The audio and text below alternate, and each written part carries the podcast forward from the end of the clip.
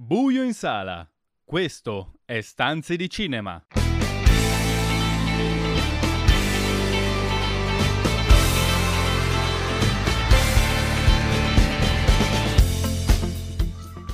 Bentornati a Stanze di Cinema, il programma che vi racconta i film in streaming, tutte le novità da Hollywood a Cinecittà, l'universo delle serie TV. Io sono Marco Albanese e con me per questa puntata ci sono Carlo Cairoli. Ciao a tutti. Daniele Valsecchi. Ben ritrovati. E il maestro Zanetti Regia, tutti collegati, ovviamente. Marco, e... partiamo subito con sì. la notizia clou della settimana. Sapevamo già qualcosa la settimana scorsa, ma eh, abbiamo voluto aspettare anche per, per, approfondire e soprattutto gustarcela di più. Il nostro Luca Guadagnino si dedicherà a un nuovo remake. Dopo quella, direi, ben riuscito di, di Suspiria, questa volta dovrà affrontare niente po' di meno che Scarface. Eh, si è scelta una sfida complicata, devo dire, perché Scarface è un, è un doppio remake, ovviamente. Tanti non lo sanno, ma già lo Scarface di, di, di Brian De Palma con Al Pacino era il remake di un film del 1932 amatissimo dai cinefili, eh, diretto da, da Howard Hawks e scritto da Ben Hecht, due, due diciamo, eroi della Hollywood classica, e, e, quindi già lo Scarface di, di, di, di Oliver, scritto Oliver Stone e diretto da De Palma con Al Pacino ci ha messo vent'anni per, per superare diciamo, il ricordo del precedente, spinto soprattutto da, dalla cultura black che lo ha eh, diciamo, eh sì. che, che, lo ha davvero sposato e lo ha davvero portato a, a, a livello di culto. Assoluto. E spinto da un'interpretazione incredibile, di quelle che, che eh, accadono una, vita, una volta nella carriera di un attore, a meno che sia quel tipo di attore. Esattamente. E quindi certamente la, la, sfida è complicata. Non a caso questo progetto di nuovo remake di Scarface è passato per tante mani, per tanti sceneggiatori e tanti registi. L'ultimo copione pare che sia firmato addirittura dai fratelli Cohen. Mm. Bisognerà vedere poi se Guadagnino riterrà di, di, tenerlo o di riscriverlo, come spesso succede quando si cambiano i, i registi. Il progetto è passato nelle mani di David Yates, David Ayer, di Antoine Fuqua, addirittura di Pablo Larraín, prima di arrivare a, a quelle di Luca Guadagnino. Non sappiamo ancora chi sarà eh, l'attore protagonista, l'ultimo progetto prevedeva Diego Luna come nuovo, come nuovo Scarface, eh, sarà ancora lui? Difficile dirlo. Guadagnino probabilmente sceglierà qualcuno di sua completa, completa fiducia. Da Guadagnino e ehm, Scarface, o meglio il remake di, di, Scarface, passiamo a tutt'altro genere, passiamo ai, ai cinecomic e qui ovviamente Daniele la fa da padrone. Ma più che io la faccio padrone è, è Snyder che la fa da padrone, nel senso che la fanbase. Il botteghino, per carità, è il botteghino. Ma il, sul botteghino vedremo. In realtà, in realtà, in questo caso sembra quasi una vendetta contro il botteghino, no? Perché parliamo della tanto attesa, tanto discussa, tanto mitizzata eh, versione originale di Snyder del film Justice League. Una, una storia molto particolare, molto interessante perché unisce veramente tanti pezzi. Uh, voi sapete che la, il film di, di la Justice, della Justice League uh, aveva avuto un, tutto una, un, percorso molto complesso, per cui quando um, Zack Snyder aveva dovuto abbandonare le riprese per una, una, tragedia familiare, per un lutto familiare, era stato uh, sostituito da Josh Whedon, che in quel momento era proprio all'apice della sua fama di, di costruttore di universi, e uh, quello che ne è uscito è stato un film che non è piaciuto fondamentalmente a nessuno e soprattutto non è piaciuto agli stessi attori, alla fanbase, allo stesso Snyder. E quindi adesso dopo anni si è cominciato a parlare, è venuto fuori ed emerso il fatto che ci fosse molto girato, che fosse praticamente quasi pronta la versione originale del film. E adesso finalmente ne abbiamo le prove, finalmente diciamo eh, uscirà l'anno prossimo su HBO Max eh, questa versione Snyder Cut che dovrebbe essere addirittura di 4 ore e che dovrebbe essere quasi completamente diversa. Snyder stesso dice che potrebbe essere solo eh, un quarto di film simile al film che abbiamo visto, eh, una cosa completamente nuova. Vedremo, vedremo cosa sarà. Da una parte è certamente il successo del, dell'influenza che la fanbase, che gli attori stessi, perché gli attori sono molto spesi, possono, possono avere su una situazione di questo tipo rispetto alla produzione dall'altra non lo so, vedremo perché potrebbe anche essere invece un secondo momento di casino e di confusione su una situazione già incasinata. Quindi ah, si parla anche di date? aspetto di vederla.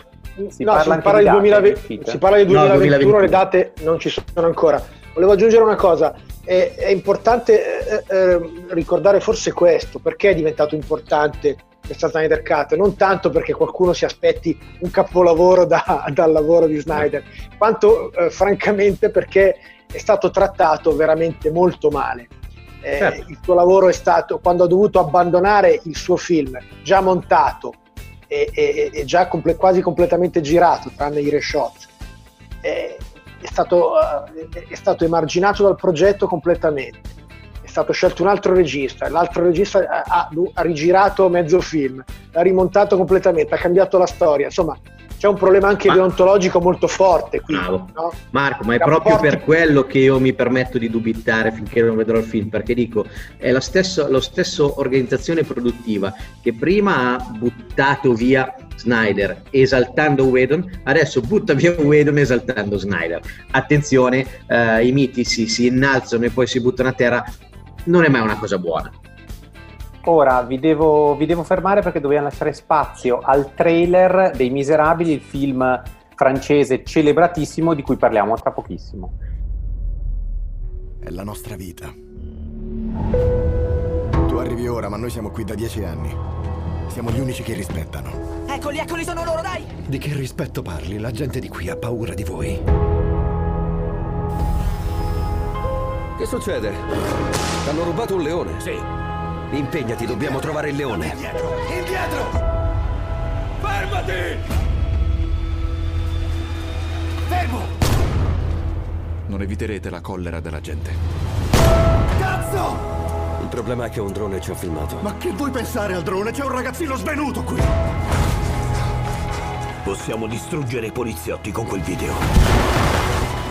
Iniziamo oggi con quello che probabilmente è uno dei film più celebrati eh, in, in, Francia quest'anno ed è disponibile anche in streaming su, su Mio Cinema ed è I Miserabili.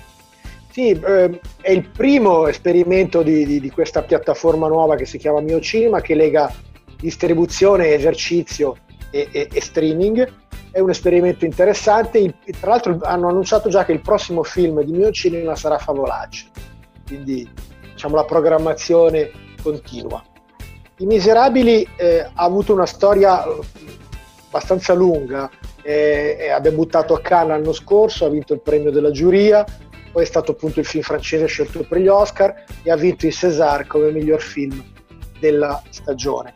È un'opera prima di un documentarista eh, francese di origini maliane, eh, la Gilly, che debutta al, al, cinema narrativo dopo appunto tanta gavetta nel documentario e trasformando un proprio uh, cortometraggio che aveva lo stesso titolo, I, Miserabili, e, e, e, da quel cortometraggio candidato ai César eh, nel 2018 è nata l'idea di rifarne un lungometraggio.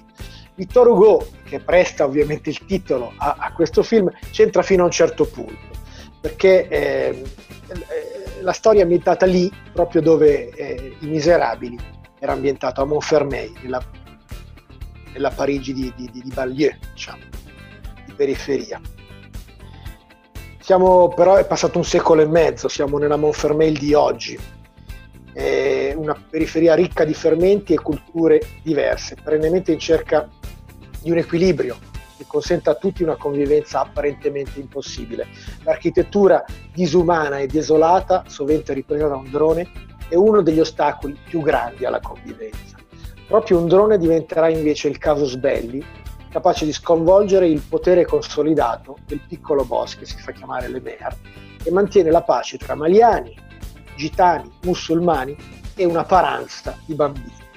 Le gang locali rispettano i modi violenti della squadra anticrimine. I poliziotti Chris e Guada hanno imposto eh, nel quartiere. Gli equilibri dipendono anche dalla loro presenza, sono una parte dello stesso sistema. Quando però sparisce il cucciolo di un leone dal circo degli, degli zingari che si chiamano Zeffirelli, tra l'altro, la tensione sale e nessuno sembra conoscere il colpevole. Saranno appunto i poliziotti con il nuovo arrivato Stefano a scoprire le responsabilità ma a che prezzo?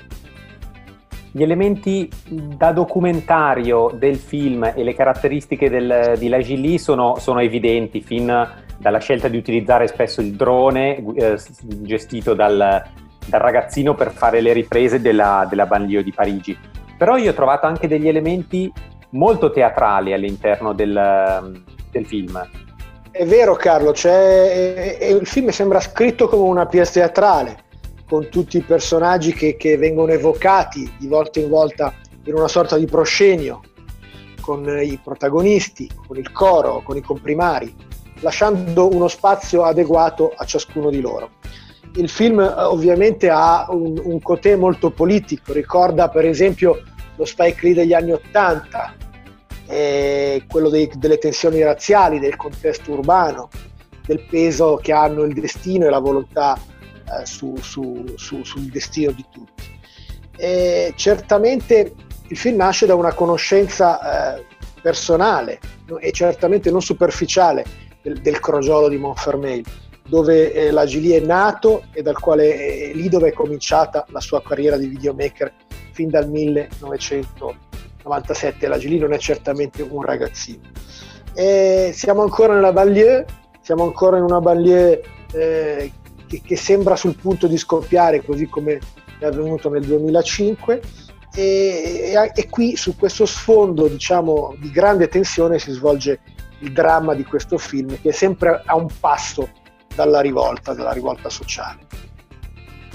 Un altro, elemento, che, eh, un altro elemento sì, scusa, che ho trovato particolarmente, particolarmente interessante è stata la capacità di non rendere troppo semplice una fotografia sociale che in realtà è decisamente complessa, con tutti i problemi di integrazione che ne, ne concerno.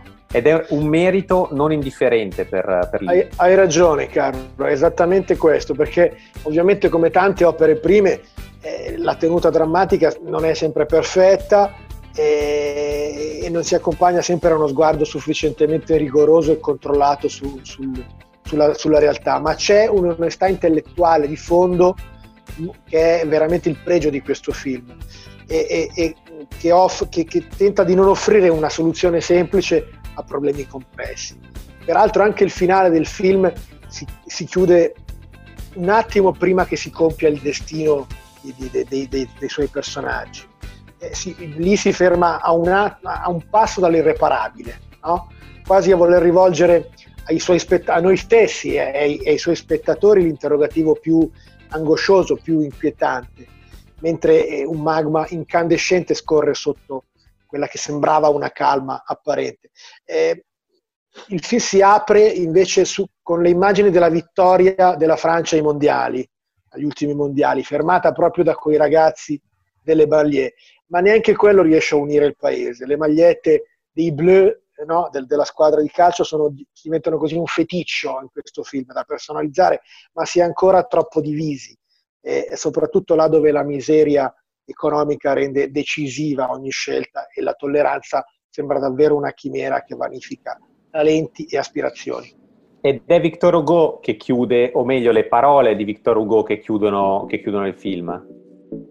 Sì, Vittorio Hugo scriveva un secolo e mezzo fa, amici miei, tenete a mente questo, non ci sono né cattive erbe né uomini cattivi, ci sono solo cattivi coltivatori. Scendiamo a Mergelli, non ne parliamo più, cinque la mattina, it's me and you, la rosa cinta spini, sei messa senza te,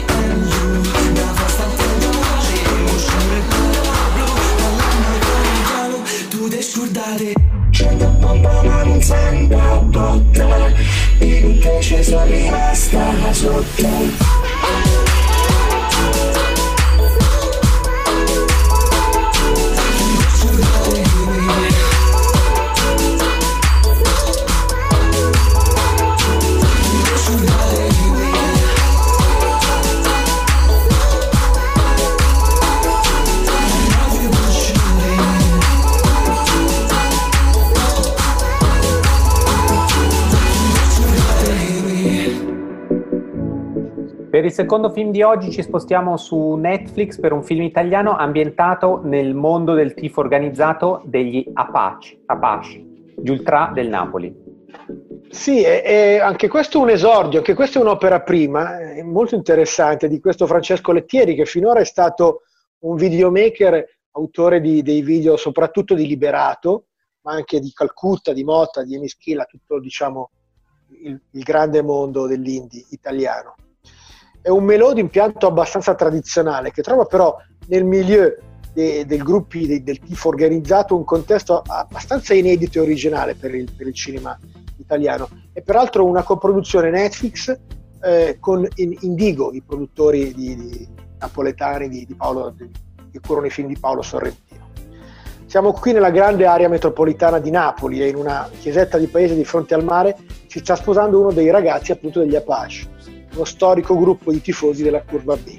Sandro, protagonista, detto Moicano, è il capo da troppi anni, è costretto, lui come i più anziani, a non poter più entrare allo stadio dopo un daspo che li costringe durante le partite a firmare la propria presenza in questura.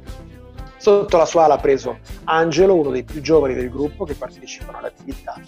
Il fratello di Angelo è stato ucciso a Roma in uno scontro fra tifo- tifosi qualche anno prima. Tuttavia Sandro, soprattutto dopo aver conosciuto Terry, nello stabilimento termale dove lavora di giorno, sembra volersi allontanare dal gruppo, dalle tensioni generazionali che scorrono sempre più forti e dalle azioni dimostrative che il suo ruolo di leader imporrebbe. Il mondo del tifo organizzato è stato spesso raccontato dal cinema. Ehm, ci pensavo l'altro giorno, mi sono venuti in mente velocemente Ultra di Ricky Tognazzi oppure Hooligans, con, più- con il più improbabile hooligan della storia del cinema come Elijah Wood. Sì, Eh, esatto. Questo però è un film particolare perché non racconta solo di quello che accade allo stadio, anzi si vede ben poco di stadio. Di Sì, diciamo la, la parte calcistica è, è- è fondamentalmente relegata allo sfondo, anche perché proprio il protagonista non può parteciparvi, quindi la, la parte eh, diciamo del tifo rimane sullo sfondo. Qui il film ha i toni di, di una sorta di, di gangster movie crepuscolare, no? in cui la maturità del, del vecchio leader cambia le sue prospettive, cambia le, le sue ambizioni, eh, con la vita che reclama eh, spazi maggiori e le scelte all'interno del suo gruppo che si fanno sempre più, più complesse. C'è da dire Bene, che so se- probabilmente è una ricchezza il fatto che non si sia concentrato troppo eh, sull'aspetto calcistico, che questo rimanga sullo sfondo come, come un insieme di amarcord e di situazioni da cui non si riesce a uscire, si vorrebbe uscire.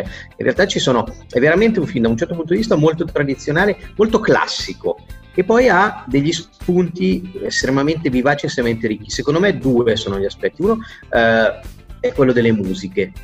Quest- questa commistione di, di, di musica elettronica, di momenti di discoteca e poi invece di, di Caruso, eh, di, canzone napoletana classica che si, si uniscono in, un, in, una modalità molto vera, eh, che ho trovato, ho trovato interessante. E poi ci sono dei momenti me molto interessanti visivamente, emotivamente, come, come idea di racconto proprio, che sono tra, tra, due attori che in questo film sono eccezionali. In quel momento sono Agnello Arena, che ha una storia anche personale incredibile, ricordiamo in reality, un percorso personale non proprio facile, e, e, ehm, e Antonio Trucco.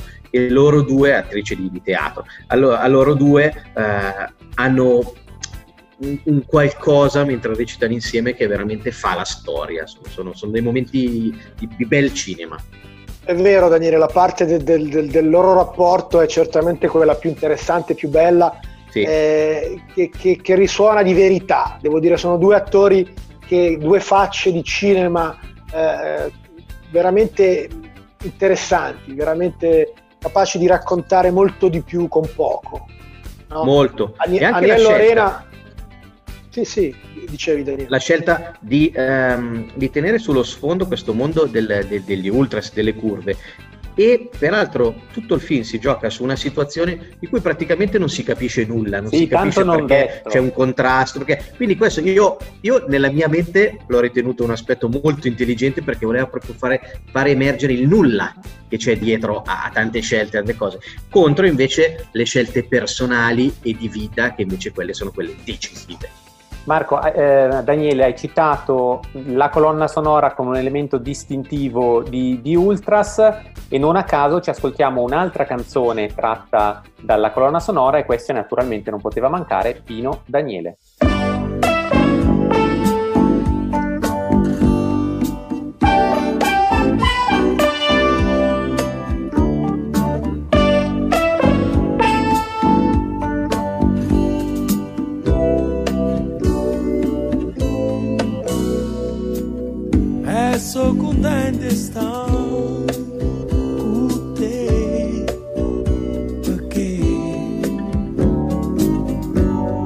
Mi fai guardare senza vedere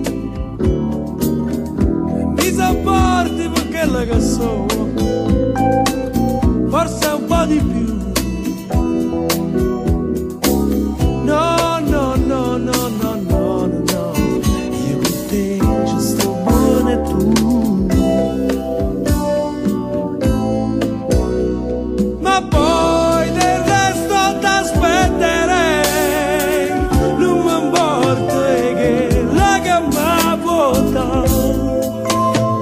vena di mano tu.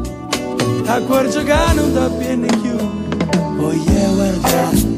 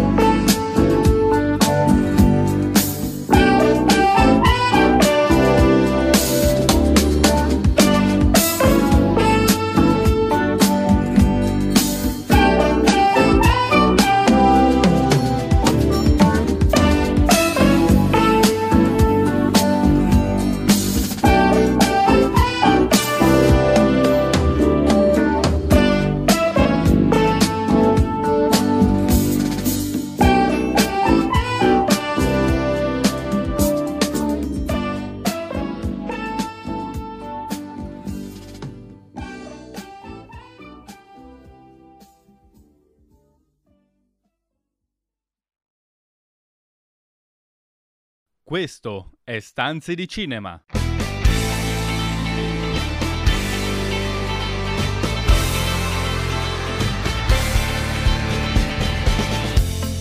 Rieccoci in onda con la seconda parte di Stanze di Cinema, come di consueto ancora tante news prima di ascoltare l'ultimo film di cui, di cui parleremo oggi. La prima delle news arriva direttamente dal mondo delle, dell'NBA, parleremo, fidatevi, di Last Dance eh, approfonditamente, ma questa volta la notizia è ancora più curiosa perché riguarda LeBron James. Sì, LeBron James produrrà il prossimo film di Adam Sandler. Adam Sandler che si è già cimentato con, una- con un personaggio legato da un certo punto di vista al, al mondo del, del basket americano, dell'NBA, con il suo ultimo film Uncut Gems, Diamanti Grezzi, ne abbiamo parlato qualche mese fa. Eh, questa volta avrà il ruolo di uno scout, un osservatore che dopo essere stato licenziato scoprirà all'estero un talento purissimo e cercherà di portarlo negli Stati Uniti fino al draft NBA. LeBron James ha sposato questo progetto, lo produrrà con la sua compagnia di produzione eh, per Netflix che eh, ha un accordo ormai da molto tempo eh, con Adam Sandler e con i suoi. Mi chiedo se, se sarà più contento Adam Sandler che potrà giocare uno contro uno con LeBron o LeBron che potrà imitare Kevin Garnett davanti al- alla macchina da presa. Vedremo. Speriamo che il risultato sia simile anche a James. Assolutamente ce l'auguriamo. Ottime notizie anche dall'Oriente, soprattutto per tutto il mondo del cinema, perché da luglio dovrebbero partire le riprese di Blossom di Wong Kar Wai. Sì, come tante produzioni cinesi sono pronte a ripartire e tra i progetti più importanti ovviamente c'è il nuovo film di Wong Kar Wai che manca dagli schermi dal 2013 con The Grandmaster. Il suo prossimo film impegnerà gli studi di Enjan World Studios in Cina dal mese di luglio di quest'anno fino al mese di marzo almeno del 2021, quindi riprese lunghissime. Per quello che Come sempre per Wong Kar Wai. eh. come sempre, e altrettanto lungo probabilmente sarà il montaggio, quindi secondo me prima del 2022 a essere ottimisti non, non lo vedremo in sala questo Blossom. Sappiamo che Wong Kar Wai si prende i suoi tempi. Sì, decisamente, è eh, tratto da un romanzo del 2012 e dovrebbe essere l'ultimo capitolo di una ideale trilogia con In the Mood for Love e con 2046. Vedremo Sempre se... Sempre una dall'Oriente una news che riguarda un, un regista americano, Michael Mann, che era in Giappone mh, per girare il, il pilota di una nuova serie per HBO che si chiama Tokyo Vice, che tratta da un reportage che è pubblicato anche in Italia da Inaudi Studio Libero di Jake Adelstein. che si chiama anche in italiano Tokyo Vice, con Ken Watanabe e con eh, Ansel Elgort, è tornato negli Stati Uniti il 18 marzo, dopo solo un paio di settimane di eh, riprese, quindi anche lui ha dovuto interrompere la, la, la sua attività diciamo, sul set. E, e, in questo periodo sta lavorando non solo alla ripresa e al montaggio di, di, questo, di questo pilota, ma anche a un progetto che sono parecchi anni che, che, che coltiva, e cioè il, un prequel del suo capolavoro Hit, la sfida. Coraggioso film. perché sarebbe senza De Niro e Al Pacino. Eh, probabilmente sì, probabilmente sì. Quindi, peraltro, è coraggioso e rischioso. È nato come un romanzo, quindi arriverà prima nella forma di un romanzo, però diciamo lui sta già lavorando anche alla sceneggiatura di questo film. C'è un artista che sembrava aver appeso la telecamera al chiodo, ma questo lockdown l'ha stimolato in maniera particolare è il buon Soderbergh. Sì, che non potendo girare contemporaneamente due o tre film, li ha scritti quantomeno. Soderbergh è incredibile, lui si è ritirato un sacco di volte e poi ogni volta torna e fa 800 progetti con una velocità, una bulimia proprio di cinema è veramente, sì. veramente incredibile. Anche lui ha, interrotto... ha scritto tre film insieme. Sì, anche lui ha interrotto le riprese del suo nuovo film. Tra l'altro si è scoperto che il suo nuovo film sarà un, un film con un cast incredibile e segnerà il ritorno anche di George Clooney uh, do, dopo Ocean 13 a lavorare con, con Soderbergh. Il film si chiama Kill Switch, è un crime movie ambientato negli Stati Uniti del 1955 girato a Detroit ma appunto uh, durante la, la, pausa del lockdown ha scritto tre film, uno di questi, quello che più ovviamente è interessante, è un sequel del suo primo film importante, Quel sesso, bugie e videotape che quest'anno compie eh, ormai eh, più di 30, compie 30 anni. Dall'89. dell'89 più di 30 anni e, e che è stato diciamo la, la, sua vittoria al Sundance e poi eh, la Palma d'Oro vinta a Cannes è stato l'inizio di quel movimento indie americano che ancora oggi ci portiamo dietro. Eh, è interessante che, che, che, dopo tantissimi anni eh, abbia avuto un'idea per un sequel di, di, di, questo film. Ora prendiamoci una pausa musicale tratta dalla colonna sonora del film di cui parliamo tra, tra pochissimo con un trico, trittico di attrici veramente al bacio. White shirt, now red, my bloody nose sleeping. You're on tippy toes, creeping around like no one knows. Think you're so criminal. Bruises on both my knees for you. Don't say thank you. Oh, please, I do what I want when I'm wanting to. My soul, so cynical. So you're a tough guy, like you really rough guy. Just can't get enough guy, just always so puff guy. I'm that bad type, make your mama sad type, make your girlfriend mad type, might seduce your dad type. I'm the bad guy. Duh.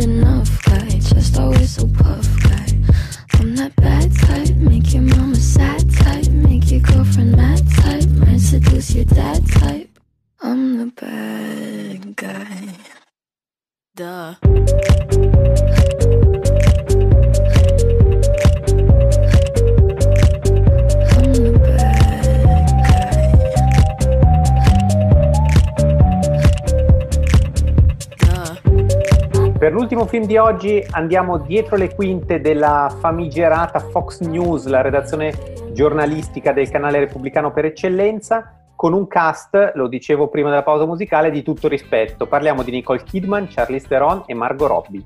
Il titolo non poteva che essere Bombshell. Sì, esattamente, in italiano la voce dello scandalo.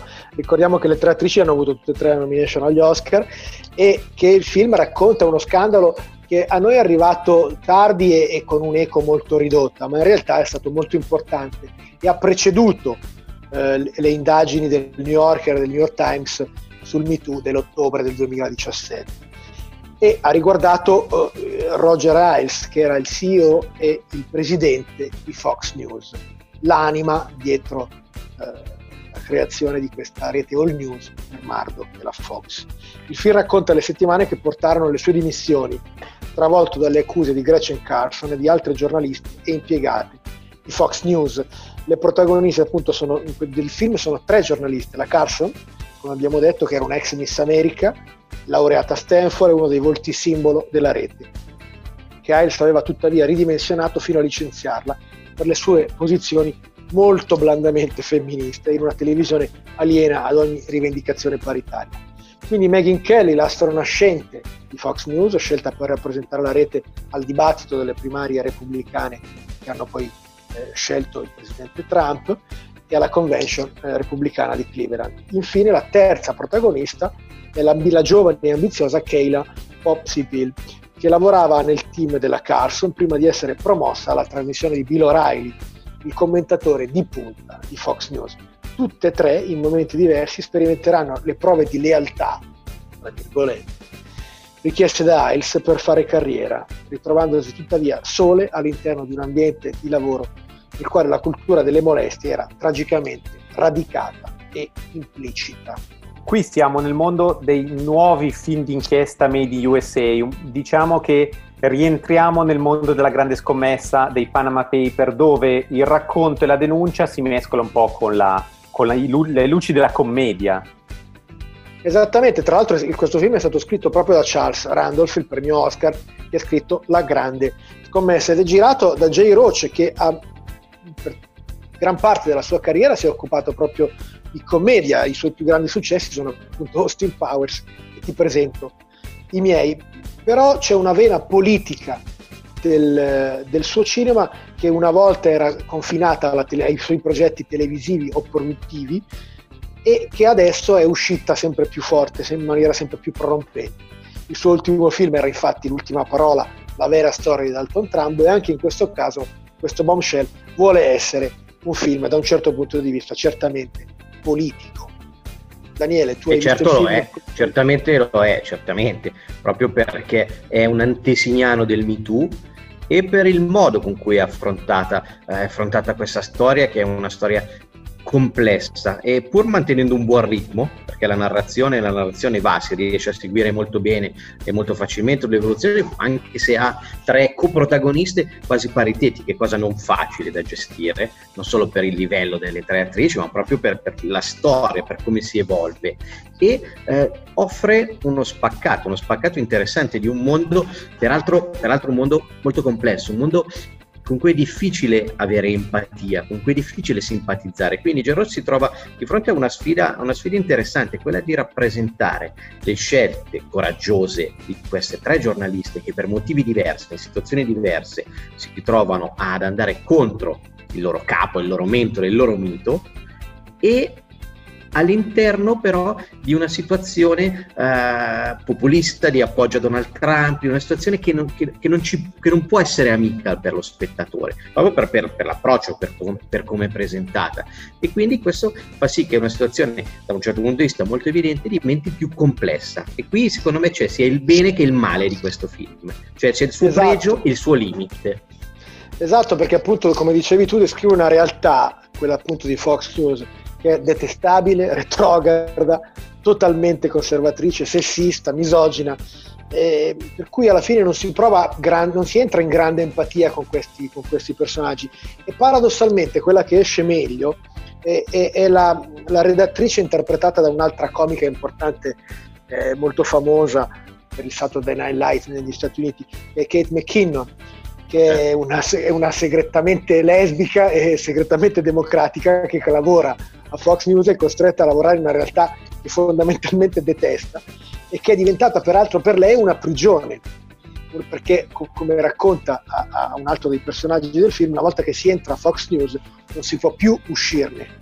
E, e, e questo è tanto vero se, eh, se, guardiamo poi l'evoluzione della carriera de, de, dei personaggi di questo film sia la Carson che la Kelly, che erano al, al vertice della loro carriera, non hanno tuttora, dopo tre anni, un, una trasmissione televisiva. Questo fa pensare, eh? Questo pensare fa molto, molto. pensare. Un altro Eh, elemento interessante. interessante è sicuramente il fatto che è un film comprensibile ed è veramente una caratteristica trasversale di tutti quelli che abbiamo citato, come La Grande Scommessa e Panama Papers. Nonostante tratti un tema che qui in Italia non è molto conosciuto, come quello di, di Fox News e come le accuse a George Hiles, riesce ad arrivare anche a noi. Ora, all'interno della, della colonna sonora ehm, c'è Sweet Child of Mine e noi ce l'andiamo a ascoltare prima di passare a Dark Mirror.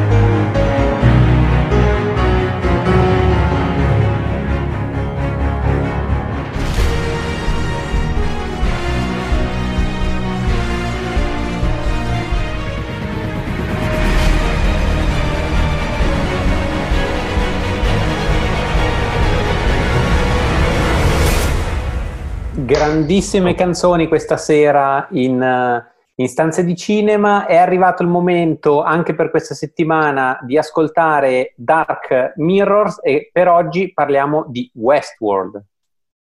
Sì, lo facciamo con Alessandro Vergari in collegamento anche lui assieme a noi. Ciao Alessandro. Ciao a tutti. Parliamo della terza stagione di Westworld, no? Una stagione molto attesa perché eh, dopo la prima sensazionale, la seconda è stata molto interlocutoria e qui eh, c'è un cambio di passo. C'è un'uscita da, dall'isola di Westworld e un'entrata nella Los Angeles reale del, di, di questo ventunesimo secolo. Sì, esatto, il XXI secolo, in realtà il 2058, quindi siamo un qualche anno in là. ehm, tu dici giustamente entriamo in un'altra, eh, in un altro scenario, non vediamo più le pianure del West o le vediamo molto meno rispetto a prima. Eh, chiaramente la seconda stagione, come dicevi tu, è stata interlocutoria, anche deludente per certi aspetti, però sicuramente ha rappresentato già quello un cambio di passo perché si andava verso un'altra direzione anche rispetto ai temi trattati, anche rispetto un po' a- a- alle idee che, che si stavano sviluppando e che sono portate a maturazione proprio in questa terza stagione. Ehm, tra l'altro c'è anche l'entrata, lo dico subito, di attori importanti, e l'introduzione insomma di attori che hanno, diciamo, eh, un, un loro bel pedigree, cioè abbiamo Vincent Cassel, Aaron Paul, e quindi sicuramente c'è stato un investimento non solo in termini, diciamo, economici importante su questa serie, ehm, confermando comunque anche nel cast, veramente molto importante, altri attori di prima grandezza, da Ed Harris, Tessa Thompson, ovviamente Evan Rachel Wood, Tandy Newton. Ehm, cosa accade in questa terza stagione? Che appunto eh, Dolores, eh, una delle principali protagoniste, e Maev, che è la sua antagonista, eh, quantomeno in questa stagione, escono da Westworld, scappano eh, e si ritrovano in, eh, in questa Los Angeles futuristica. Hanno obiettivi differenti, eh, Dolores incarna sempre di più questo personaggio, questo ideale, direi, di liberazione, eh, non solo ormai diciamo delle attrazioni cosiddette, cioè dei robot che popolavano Westworld, ma eh, ha delle ambizioni ancora più grandi, addirittura liberare il genere umano da questa tirannia degli algoritmi che ingloba tutto il pianeta. Mentre Maev ha delle eh, ambizioni differenti, cerca sua Molto figlia più quindi un personali. molto più personali, esattamente. E, mm, e poi ci sono ovviamente ancora William, eh, lo ritroviamo, così come ritroviamo eh, insomma, altri personaggi che, che, avevamo conosciuto nella seconda, nella seconda stagione e, e, anche nella prima. Eh, è molto interessante soprattutto questa, quest, questo approfondimento dei temi dell'intelligenza artificiale che è un po' insomma, cuore del, eh, il cuore insomma, del ragionamento di Westworld e anche la denuncia in qualche modo che viene avanzata. Quindi sono temi che inevitabilmente ci toccano perché sono già nel nostro presente. Alessandro, eh, se la prima stagione eh, diciamo, era fondata sull'interrogativo eh, eh, che ovviamente attanaglia la, la, fantascienza da tantissimi mm. Anni, cioè se poi l'intelligenza artificiale abbia una, una coscienza propria, riesca, riesca mm. a sviluppare sentimenti propri, Qui addirittura poi facciamo un passo oltre, qui siamo mm-hmm. in una società umana completamente controllata da un sistema che in questa serie si chiama Rehoboam, eh, creato mm. da, da, questo Serac che è interpretato da Vincent Cassel, che, che, diciamo, eh, che a questo punto diciamo, conosce i destini di tutti e, e, e li gioca in un, in un, contesto di normalità. Ecco. Sì, un contesto di normalità che viene spacciata un po' per pace, cioè la pace sociale contro la devastazione della guerra. Certamente è interessante questo punto di vista perché eh, Serac, che sicuramente è un personaggio non piacevole, eh, però eh, utilizza delle argomentazioni non banali, nel senso che lui viene da una situazione comunque molto particolare, eh, fugge da, dalla devastazione di, di, Parigi, insomma, che scopriamo essere stata distrutta. Eh, il mondo stesso è gravato da una serie di problemi ecologici, ambientali, che intuiamo essere estremamente gravi. E quindi il suo obiettivo, costruendo questo cervellone, questa mente artificiale che ingloba tutto il pianeta, che è appunto Rehoboam e che determina poi le vite individuali, le indirizza e le determina, eh, ha come obiettivo un obiettivo molto elevato, appunto, quello di pacificare l'intero pianeta, di, di fare in modo che la società abbia in qualche modo un'evoluzione assolutamente pacifica. Chiaramente però questo significa tirannia. Il, esatto, questo vuol dire che ogni, ogni deviazione da, dal percorso stabilito... Sì, siamo, siamo, proprio nel, siamo, proprio in pieno, siamo in piena distopia orwelliana in qualche modo, quindi da questo punto di vista niente di nuovo sotto il sole, però sicuramente il fatto di intrecciare questi temi che è la fantascienza classica e molta letteratura che conosciamo con, le, insomma, con l'evoluzione o comunque con le, la proiezione da qui ai prossimi 10, 20, 30 anni dell'intelligenza artificiale è sicuramente qualcosa di inquietante. Eh, Alessandro, ehm, c'è un problema in questa serie che forse è proprio nel racconto, nell'intreccio, eh, perché queste grandi ambizioni filosofiche si, si, si non riescono a dialogare troppo bene con, con la parte, diciamo, più, eh, più narrativa, storia, più narrativa di, di, di, questa serie. È un po' un problema che avevamo già visto nella seconda stagione. Eh, ovviamente ricordiamo che questa, questa serie nasce da, insomma, da, da, un film cult no, degli anni 70 eh, che aveva, non aveva avuto grandissimo successo. Poi eh, in realtà Westworld prende spunto dal mondo dei robot e diventa una... Uh, diventa in qualche modo un prodotto a sé, lo diventa sempre di più. Evidentemente la scrittura ha tentato lungo queste tre stagioni di, insomma, di adattarsi anche, di evolversi, di diventare più matura, di andare in autonomia.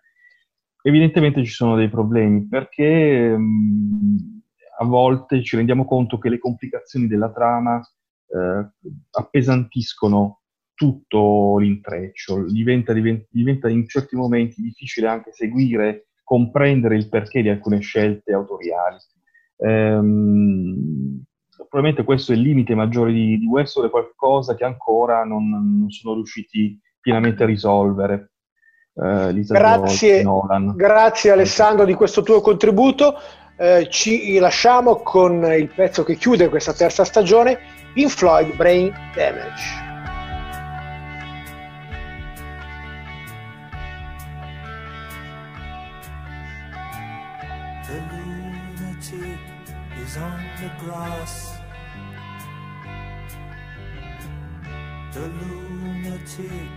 Is on the grass. Remembering games and daisy chains and laughs.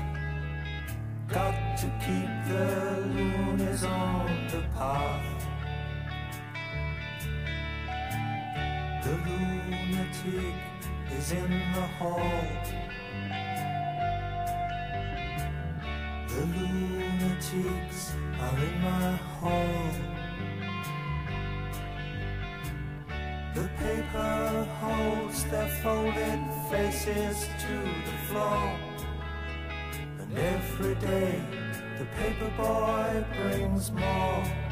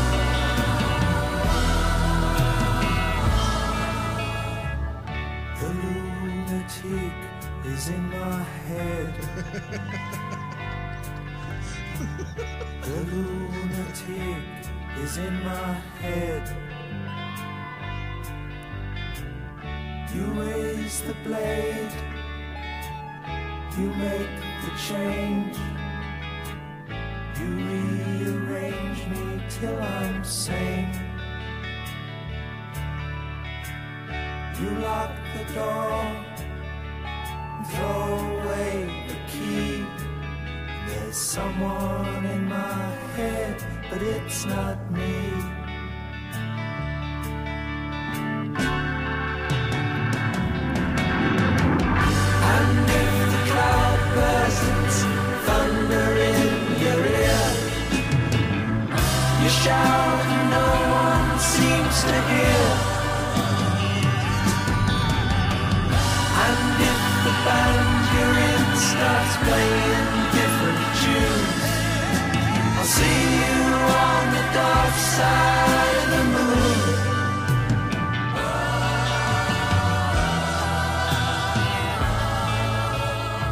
Siamo arrivati alla fine di questa puntata anche per, eh, per questa settimana. Vi aspettiamo fra sette giorni e quando volete ci potete trovare su stanzedicinema.com, su Facebook, Twitter e in podcast su Spotify. Da Marco Albanese, Carlo Cairoli, Daniele Valsecchi e dal maestro Zanetti in regia. Buon film a tutti!